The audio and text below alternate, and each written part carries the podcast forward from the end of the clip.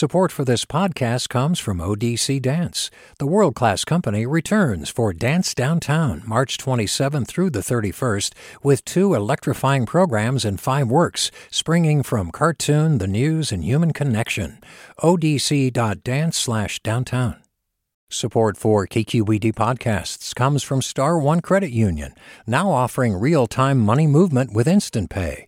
Make transfers and payments instantly between financial institutions, online or through Star One's mobile app. Star One Credit Union, in your best interest. From KQED.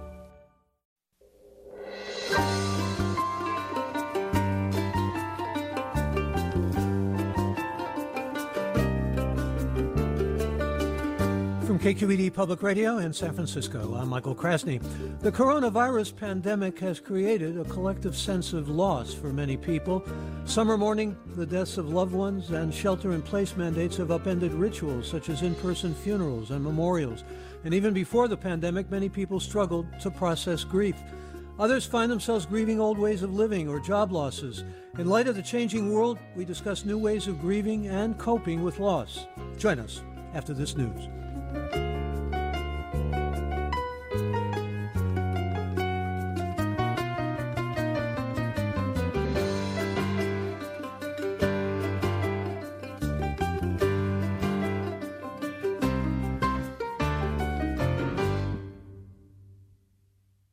Welcome to this morning's forum. I'm Michael Krasny.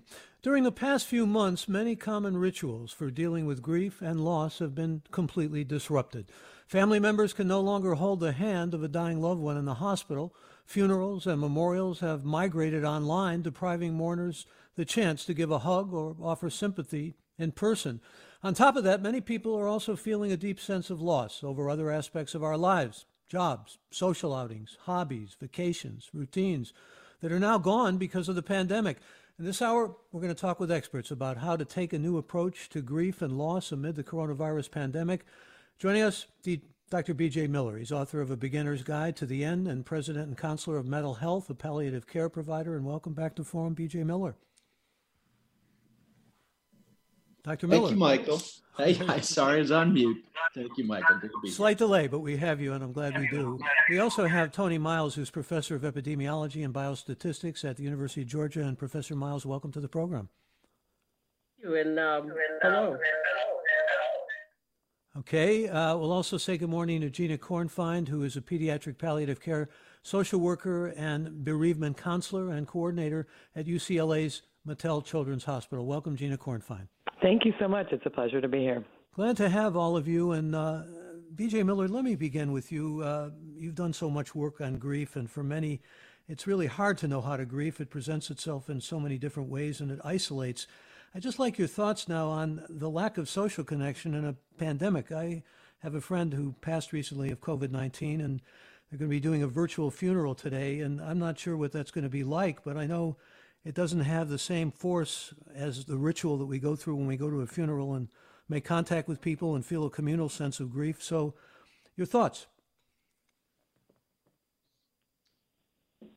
Well, I'll jump in here, Michael. I mean, I think I think job one or, or the first part is what you've just done, which is let's acknowledge this is different.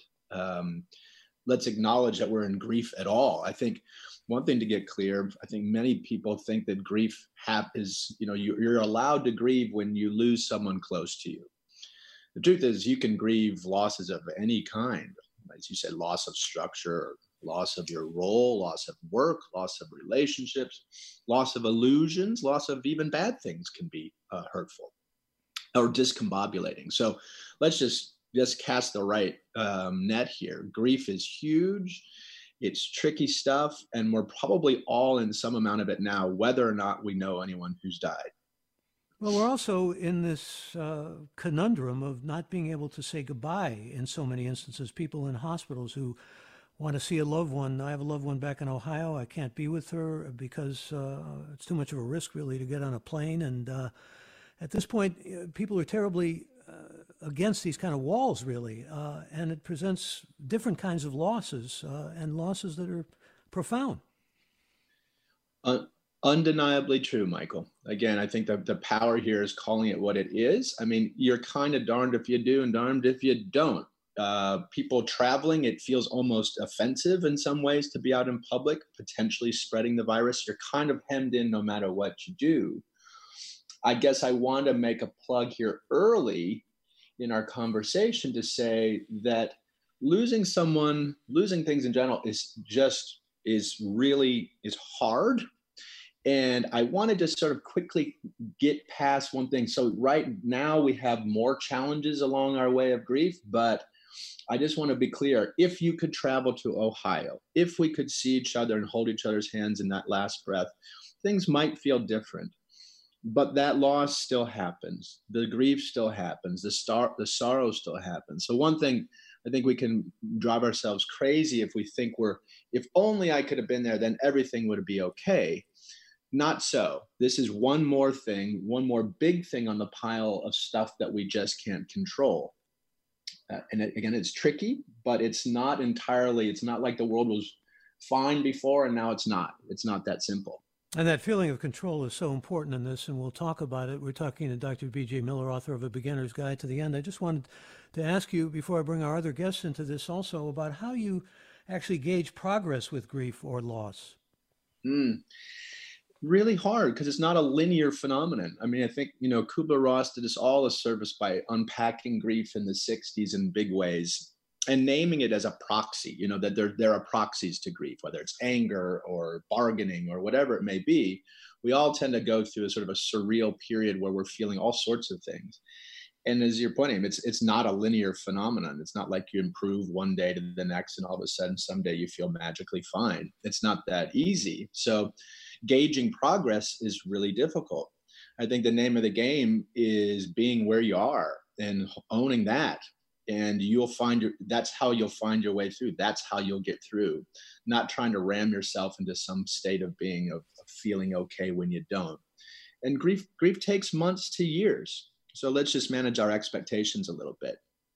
And let me bring Toni Miles into this. And again, Toni Miles is professor of epidemiology and biostatistics at University of Georgia. And uh, one of the things I was struck by, Professor Miles, that you emphasized, and I think it's important to remember, is the importance uh, in times of grief of kindness and really also of, uh, uh, well, just being true to yourself and being true to the grief as well.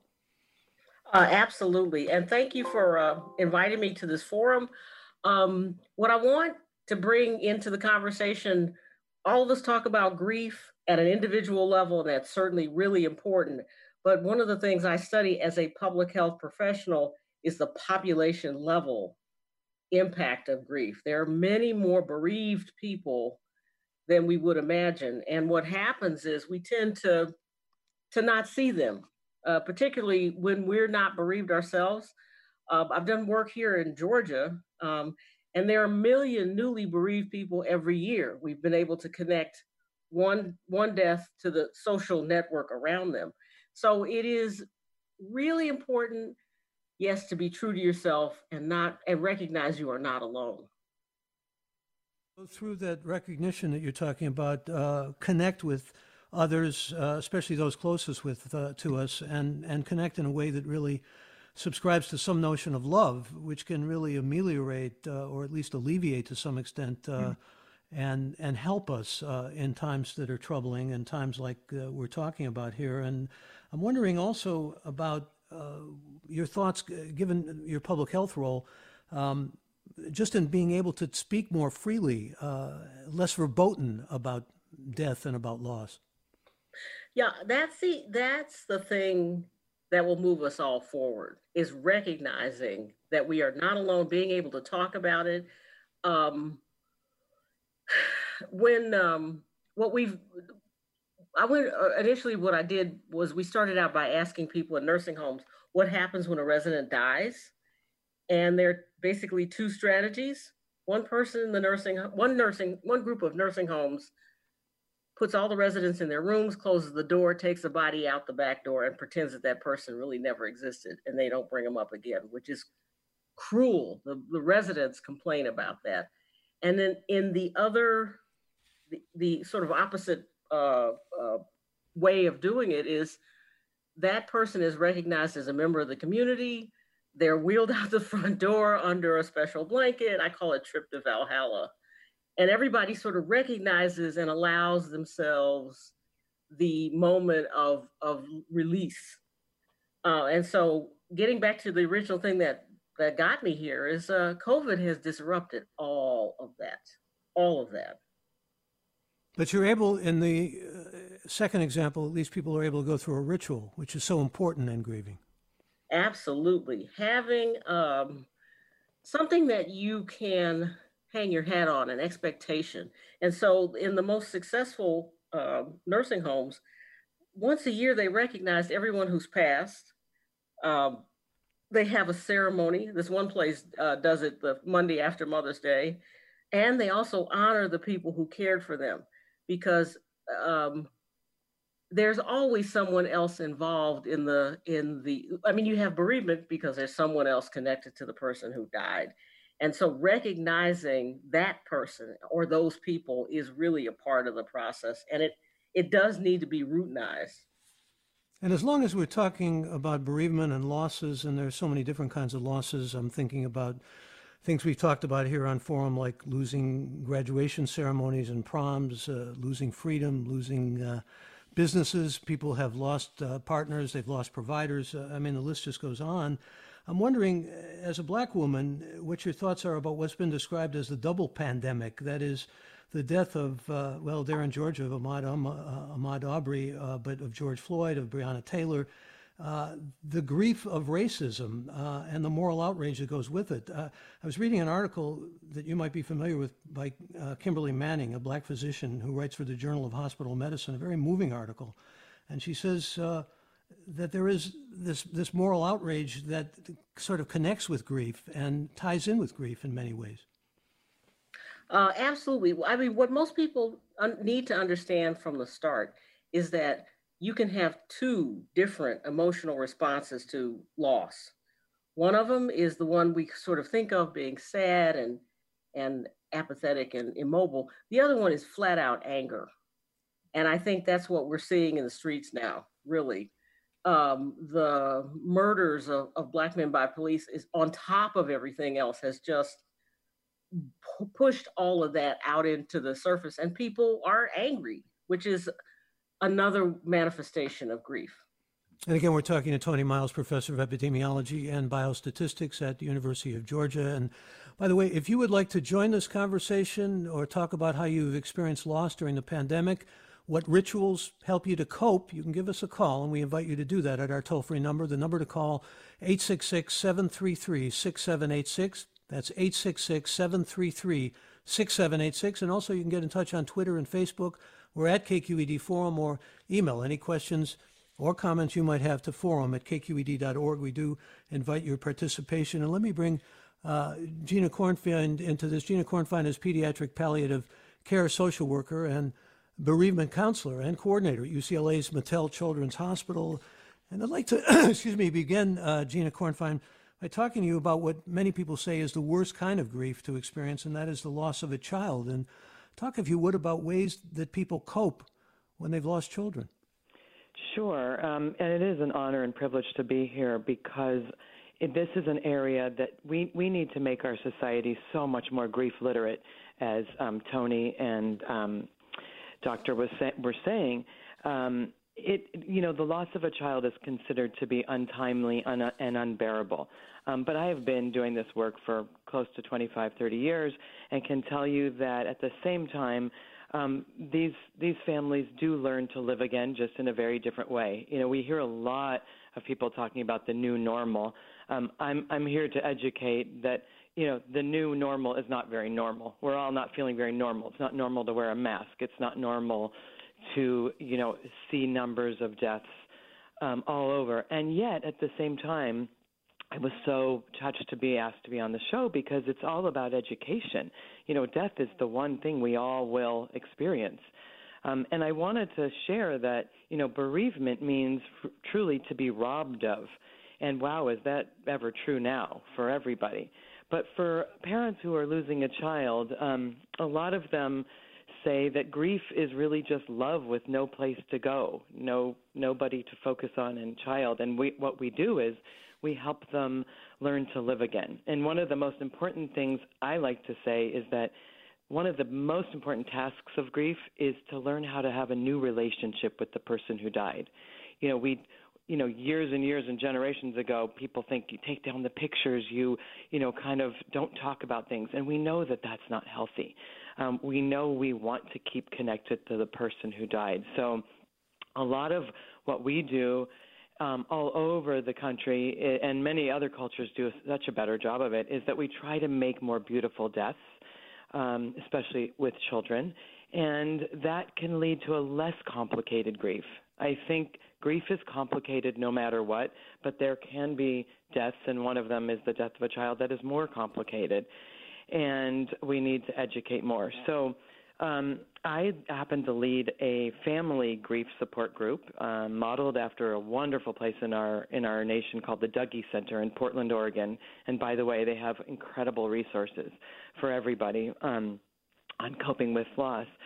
But we do a we do an every other um, a twice monthly grief support group, and I will tell you that I have seen people learn to live again, to not only get through the sadness, the despair, um, and the anger, as as Toni said, the anger, the the um, really strong feelings that are maybe called negative about this kind of loss, and learn how to have joy and laugh. You would be shocked in our support groups to hear all the laughter. Um, but it's by coming together and by processing and um, allowing each emotion to have its day or time or weeks. One of the interesting things that I like to share about the loss of a child is that I think when Americans were polled, how long do you think a person will take in their intense period of grief of losing a child to get back to their pre um, pre death you know uh, ways of living people said six weeks. Now, we know that people don't ever get back to the pre ways. Um, they may have um, kind of sometimes new insight on life, but the actually intense period of grief for a parent who loses a child is two to seven years. Um, and then I think for some it can be a lifetime, despite all the and rec- all the reckoning part. with closure or the mentioning of closure.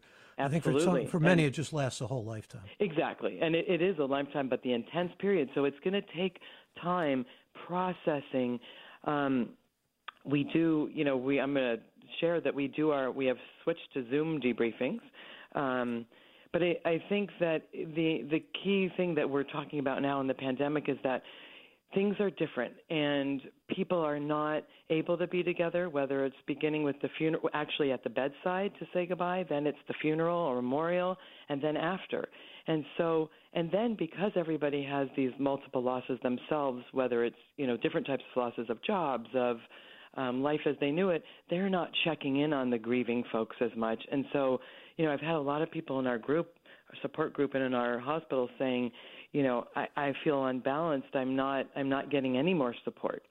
Um, so that's another reality. And, and, I know the work that you've done also brings in ritual, and I wanted to mention that because yeah. even taking handprints and EKGs and videos yes. of testimonials have helped people to some degree. And we're talking about the necessity to help people through the grieving process, and we're also talking about loss in general. And ritual fits in uh, very much to this. I want to bring a caller in and remind you that you can join us with your thoughts or with any questions you might have by calling in at 866 733 6786. Again, that's 866 733 6786, or get in touch on Twitter and Facebook. We're at KQED Forum, or email us forum at kqed.org. Let me bring Emily on. Emily, join us. Good morning. You're on the air. Uh, thank you for this conversation. Um, I'm still grieving the loss of my son, who was born prematurely and did not survive about two years ago, and wanted to share the, a book that was gifted to me that has been very helpful called The Wild Edge of Sorrow by Francis uh, Weller, I believe. And um, it treats grief as work and recognizes the real importance of ritual. And the reason I pass this book along to others – who are bereaved is that there's a quote in it that really has always stuck with me um, since working through a lot of the grief that those who go deeply into their grief come back carrying medicine for the world. and I have found that to be true. Well, I, That I- if you uh, really Emily, do the work, you can show up for other people. Yes. Yes. Yeah, no, I, I know you're being affected by this emotionally, and I'm sorry that you're going through this, but I am grateful for your expressing yourself, and thank you for that. I know what you're going through is hard, and let me go back to you, if I could, Dr. B.J. Miller. Uh, Let's talk about really the sense of letting that emotion out, uh, which we're hearing from this caller. It's in, in many ways, it's very difficult to verbalize because the emotion goes so deep and is so profound. Well, sure is. I mean, thank you, Emily, for your call and for kind of living the point with us. You know, it is here we are trying with, you know, detached talking heads to putting all this to words. But of course, this stuff's in the body. And this stuff, this, there aren't, language is really i- incapable of describing this stuff. So just to name that, um, but I think what Emily's pointing to is what feels so right to me is if you go kind of kicking and screaming and drag through grief by your heels um, you know you, you you'll miss out on a lot because one of the things that's happening why it's so painful i think is your capacity to feel is being blown up.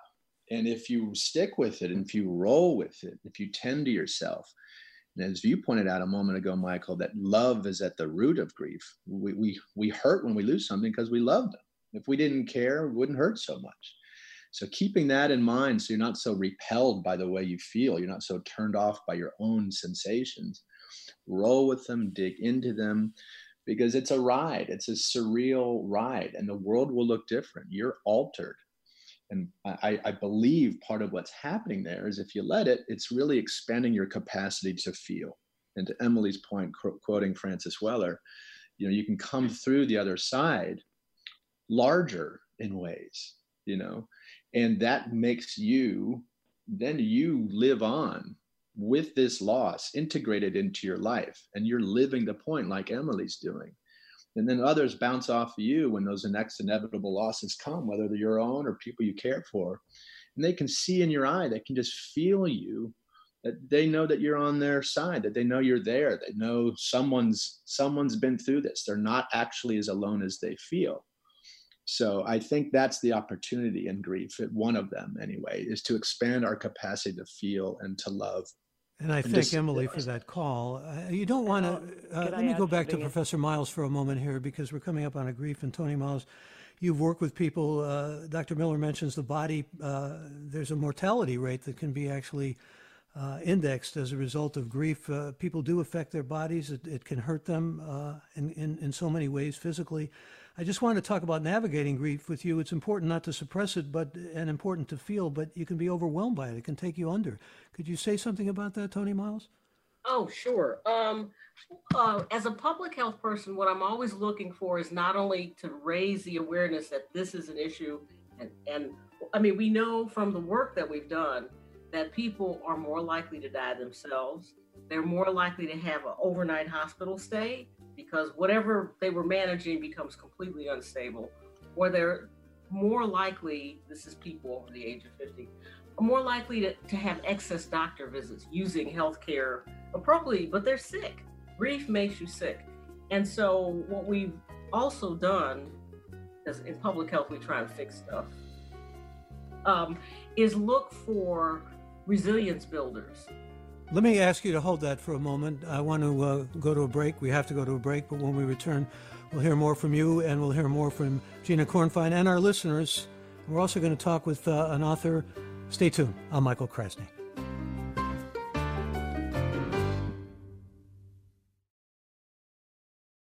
You're listening to Forum. I'm Michael Krasny. We're talking with experts about how to take a new approach to grief and loss amid the coronavirus pandemic. And uh, we were talking to Toni Miles, who uh, I think believe uh, at one point said, uh, if it's not illegal or fattening or immoral, uh, you should probably try to find some pleasure and joy as best you can in the wake of grief. But you were talking about resiliency, Professor Miles. I'd like to go back to that ways to build up resiliency.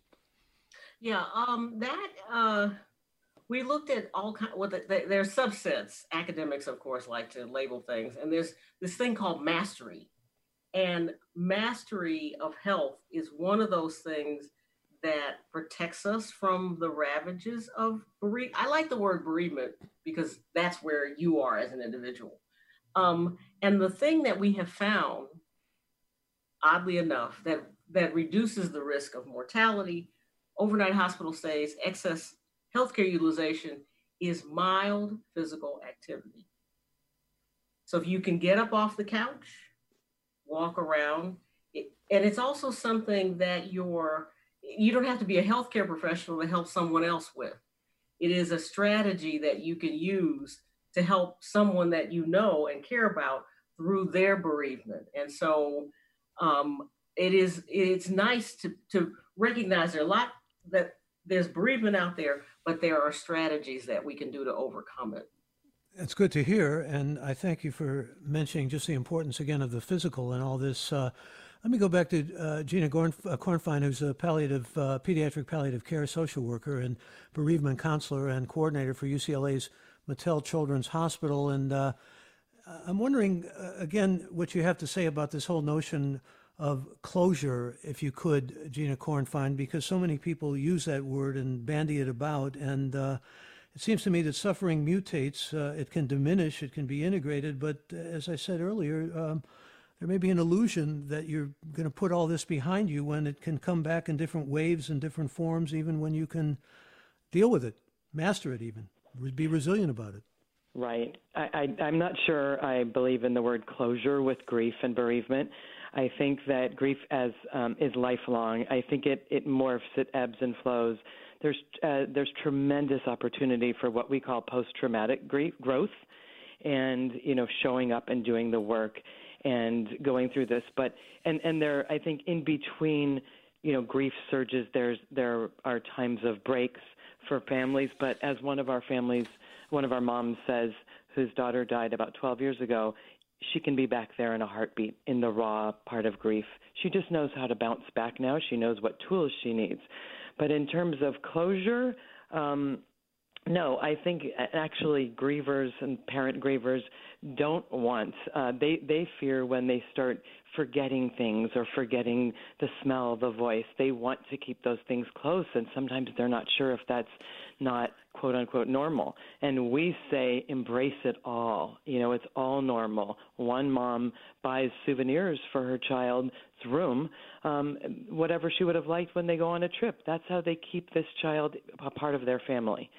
Um, there are no there are no sometimes rules. There's permission to do whatever feels right to you in grief.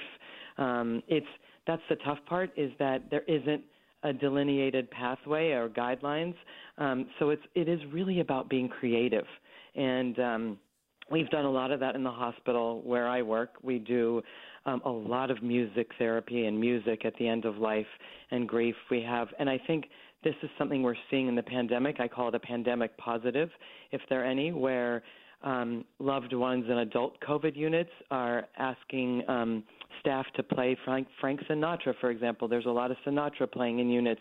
It leaves family members with a better feeling when you hear that your loved one had music playing or ha- had um, your FaceTime video recorded. So there are a lot of things we can do.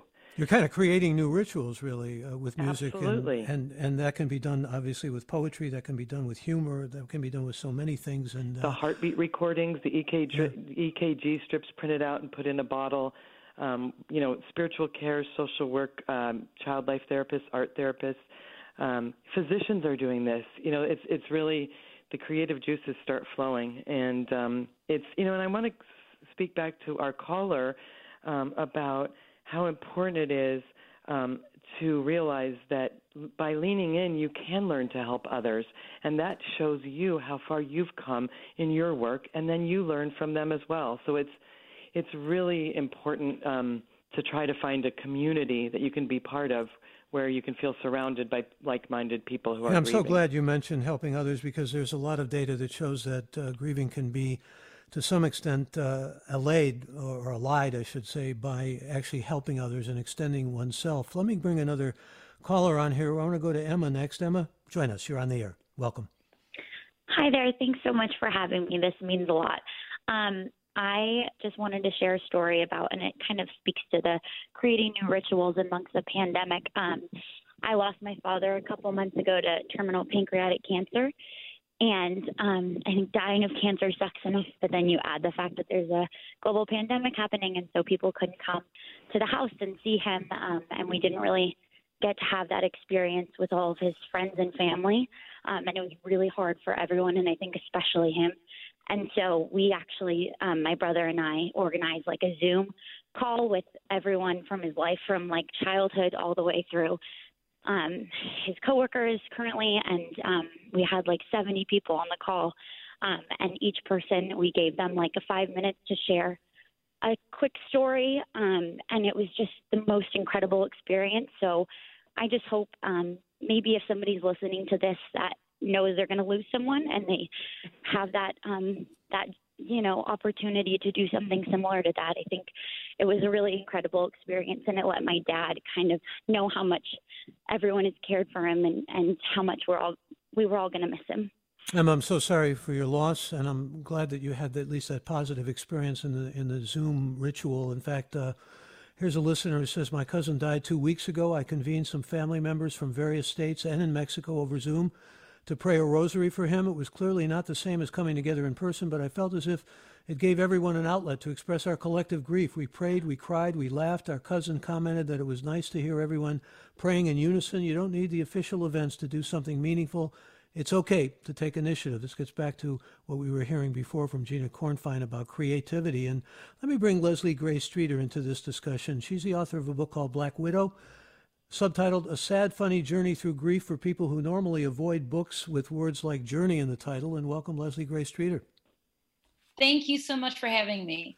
Glad to have you. And also should mention that your book is a memoir about your husband dying five years ago and you're becoming a widow. And talking about how to balance that in your life. Uh, the book actually uh, brings with it a kind of loss because uh, the cruel irony is you're writing about grief and uh, you weren't really able to talk about the book in public events in this pandemic and needed to sort of acknowledge that. I know in the grand scheme of things, that probably seems in many people's minds to not be a great loss compared to losing a loved one, but it, it was a loss. And we're talking here broadly about losses. And uh, I want to go right to the to the core of your book here, if I could. Uh, how do you get, okay. well, you, you, I'm actually going to quote you for a moment. You talk about swimming with grief uh, as like being in a pool. You had to swim in, you didn't know how deep or how to get to the other side, but you knew you had to do the swimming. How do you actually make yourself go forward in that pool and do that swimming? How do you get into your own discomfort? I think the first thing you have to realize is that you have to do it. I, I, refer to it in the book as a you put your toe in, and then you realize that you haven't even put like your whole foot in. You're not at your ankle, then you're you're at your your knee joint, and you haven't even gotten the part where you submerge yourself and it's cold and it sucks, and you still haven't gone anywhere. And you look across the pool and you don't even see where the end of it is, or if there is an end, or if the end will keep um, regenerating. Um, I think what I had to do was notice that in my life, I had, I felt like I had to do it. I had a young child um, who was not quite two when my husband died. Um, I still had a rent, rent to pay and car payments to pay and all these things to do. And even though it felt sometimes that I could not make myself move one foot into that pool, I kind of had to because there was no one else to do it because I was a widow and there was no one else to do it for me. Um, and I, I think just sort of the reality of it, even though I knew it was going to suck, that was sort of my motivation because I didn't feel like I had a choice. So the necessity again is acknowledging your feelings and simply somehow getting to the other side as best you can or whatever that other side may be. Oh, and it's going to suck. It's no it's not pretty. There are no like pre-made strokes. You might go I'm just going to float here for a while and hope like somebody pushes me a little bit forward. You just kind of have to get there, you know. Um, and there's no the one one of the most important things there was to me and to other people that I've spoken to about this subject is that there's no timeline.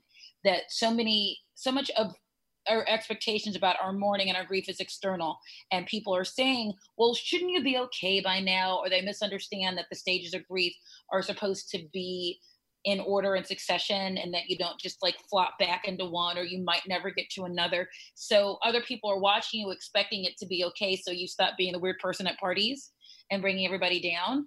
Um, you know, but you have to acknowledge that this is your journey and your grief, and you have no idea how it's going to be because you've never been in this particular grief. Even though my father died in 2012, my grief for him was completely different than what I went through with scott dying. And it will be when other subsequent losses happen, because unfortunately they come and they do happen.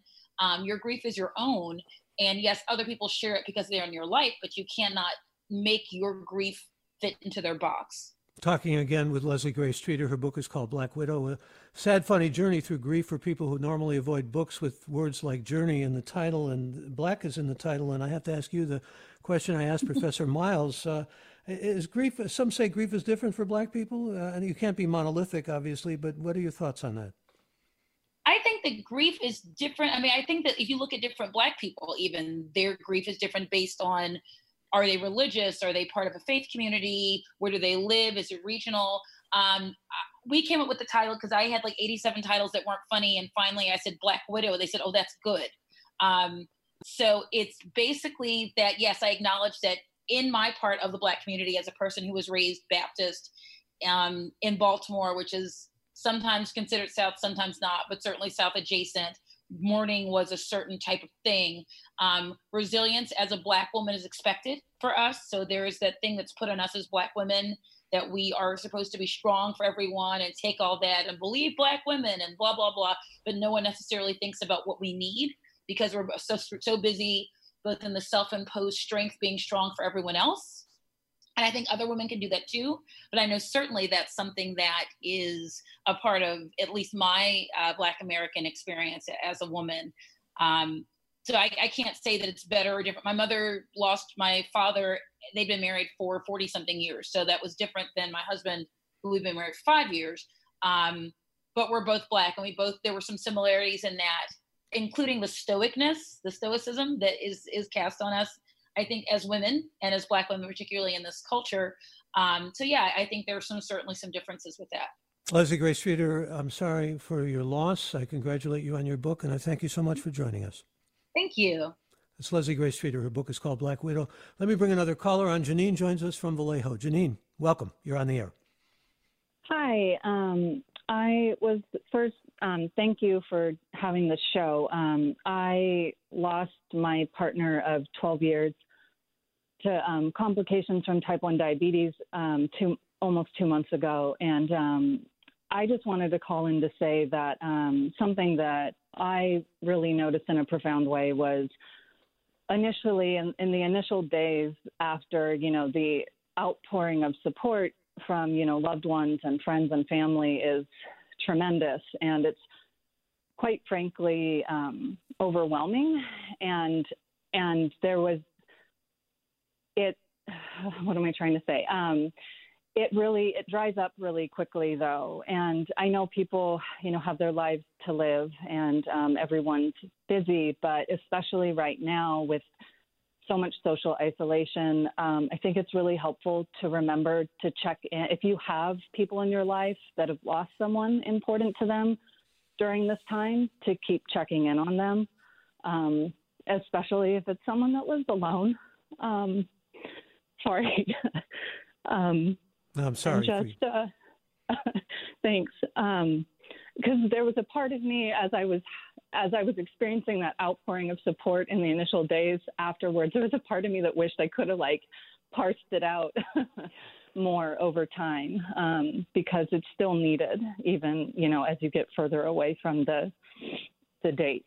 I'm, um, I'm so and, yeah. sorry for your loss, but you know what you've just offered is really. Uh, a kind of compensation and uh, a good deal of empathy, I think it will help people listening. And I thank you for that. And again, sorry, very sorry for your loss. Let me uh, bring some questions in that listeners are emailing. Uh, here's Barbara who says, Recently, I'm finding myself feeling survivor's guilt. I watch my neighborhood small business fold and people moving out. I'm watching news reports about people dying who are younger than me. And uh, let's talk for a moment with you, B.J. Miller, about survivor's guilt. It's real.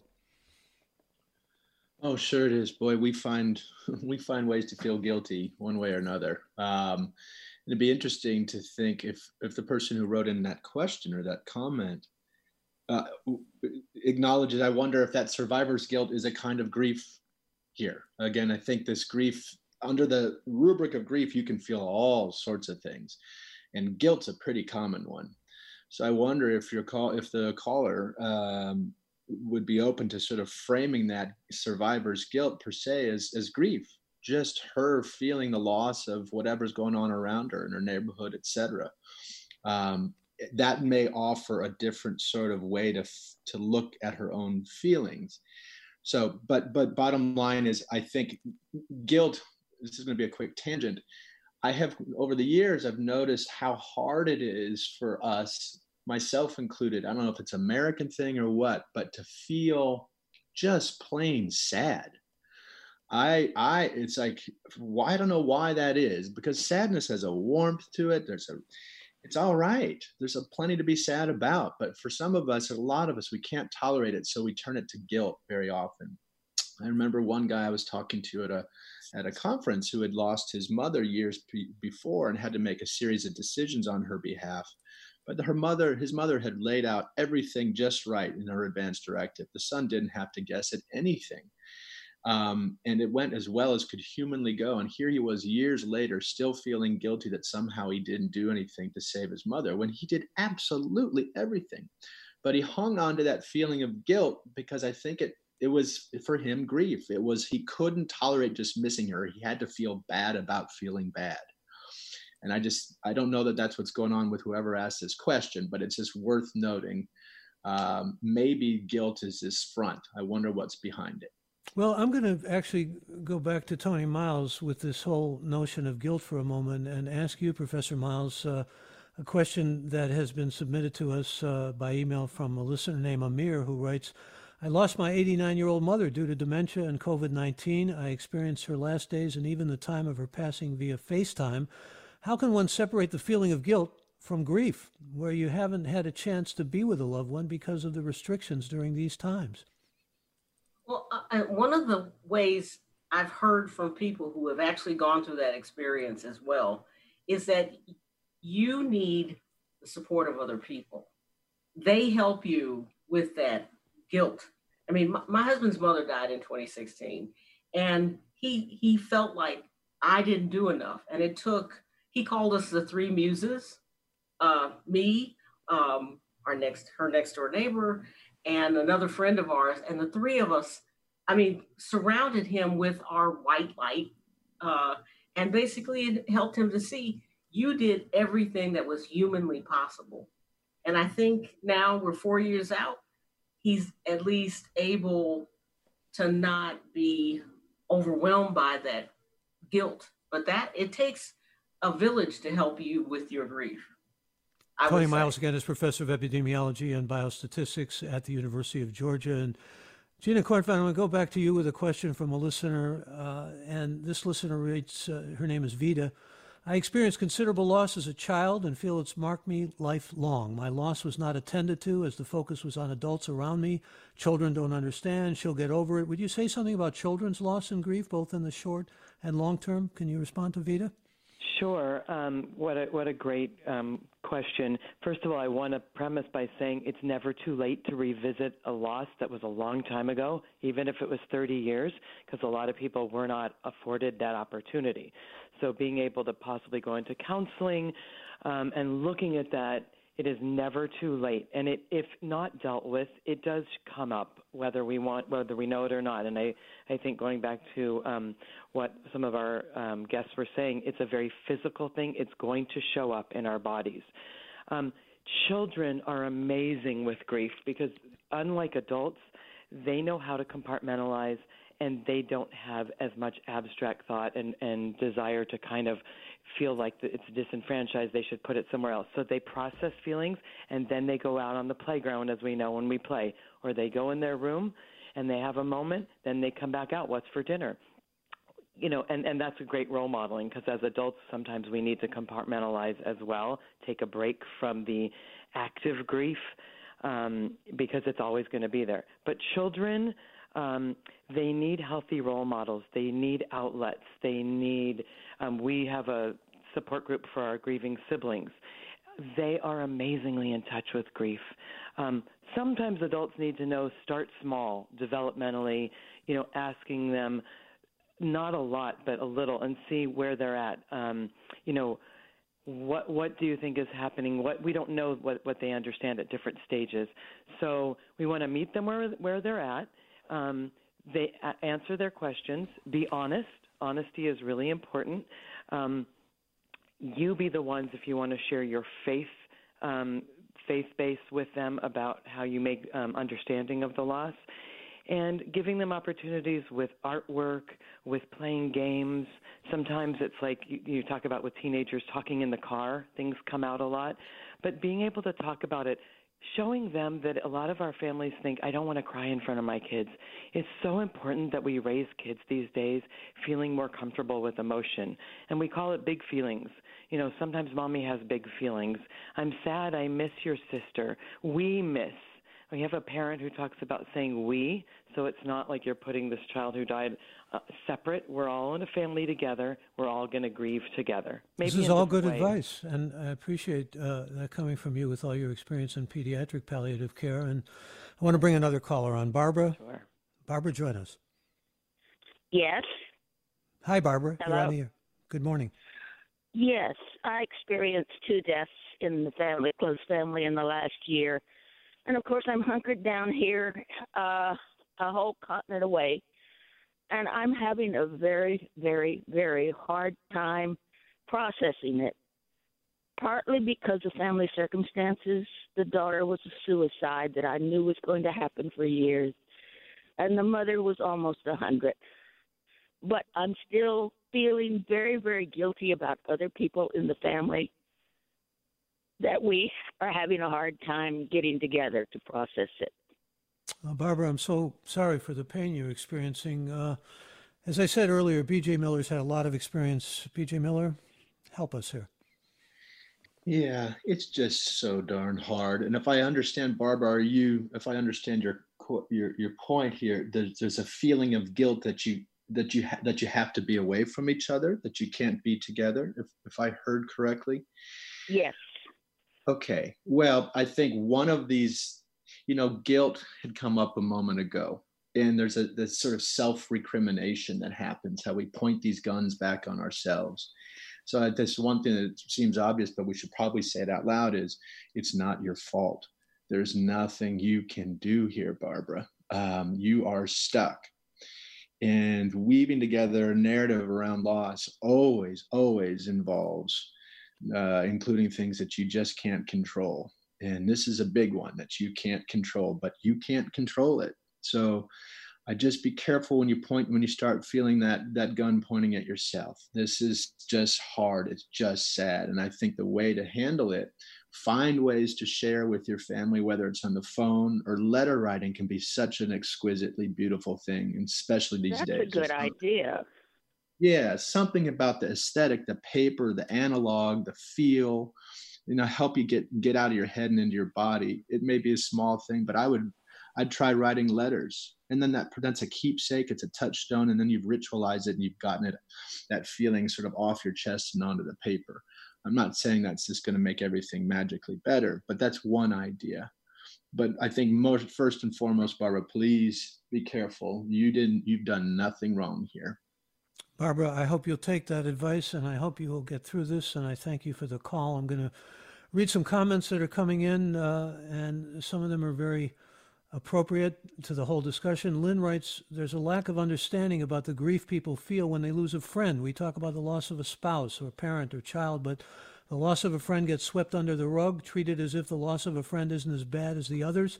And in an age of more single people and people who have formed their own families through friendship, we need to give space for that grief as well. Thank you for that, Lynn, and I can attest to that. I've lost a lot of friends in the last few years. Jessica writes Death is not the only reason people grieve. The end of my marriage initiated a long period of enormous grief. I'm certain that the death of my husband would have been far easier for me than his betrayal and sudden exit from the long life we'd share. We'd shared for many reasons, but among them the fact that people did not gather around me with offers of support in the wake of the breakup, as I am certain they would have if my husband had died. And Ross writes, I've thought about how the gravity of extreme loss and the transformation of the grieving process during the pandemic may be contributing to people not taking the pandemic seriously, resulting in the refusal or protesting CDC recommendations of mask wearing and social distancing. What do you think about that, Toni Miles? That makes sense to you, Professor Miles? Yes, absolutely. Um, that's what I was talking about. Anger, grief can be sadness or it can be anger, and that anger can be directed outward or at oneself, um, which is one of the reasons suicide is such a, a risky thing it, within the throes of grief. So, absolutely, absolutely. And here's somebody, uh, we've got very little time left here, precious time, Gina Kornfein, but T- Tarina writes My daughter has a life threatening illness and we've lived with anticipatory grief for over 10 years. It feels like we are all exploring that now. Can you say something about anticipatory grief before we conclude? Sure. Um, I think that when people are living with a, a life limiting illness, there, it's just a series of losses all along the way from diagnosis and knowing that the ground beneath them is shaky. So there's, there's all, you're always waiting for the next shoe to drop. It's very debilitating. Um, and I think it's very real. And I think now that we have this collective feeling of grief where we're seeing, we're hearing on the news. Um, sometimes we're even becoming desensitized to it. I heard someone say, someone said, there's only 56 deaths in Ventura County out here in California. Only 56 deaths? One death is more than enough when you know what grief is like. So, um, you know, I'm sorry, I'm going to have to come in here uh, and interrupt you because we're coming to the end of the program, but I just wanted to give some well, ideas that have come down the pike here reach out to other people and exercise, and no grief is like the weather, it comes and it goes. And uh, also, spiritual help can be really feeding yourself. Feeding yourself in any positive way with inspiration or wisdom can help. Eat well, sleep well, and reach out and help others. Uh, let me thank all my guests Toni Miles, Gina Kornfein, and BJ Miller, and remind you that Forum is produced by Judy Campbell, Tina Larberg, Mariana Prell. Bianca Torres and Susan Britton. Senior editor is Dan Zoll, and our engineer is Danny Bringer. Intern is Jamison Weiss. Executive editor is Ethan Toven-Lindsey, and our chief content officer is Holly Kernan. Thank you for being a part of this morning's program. I'm Michael Krasny.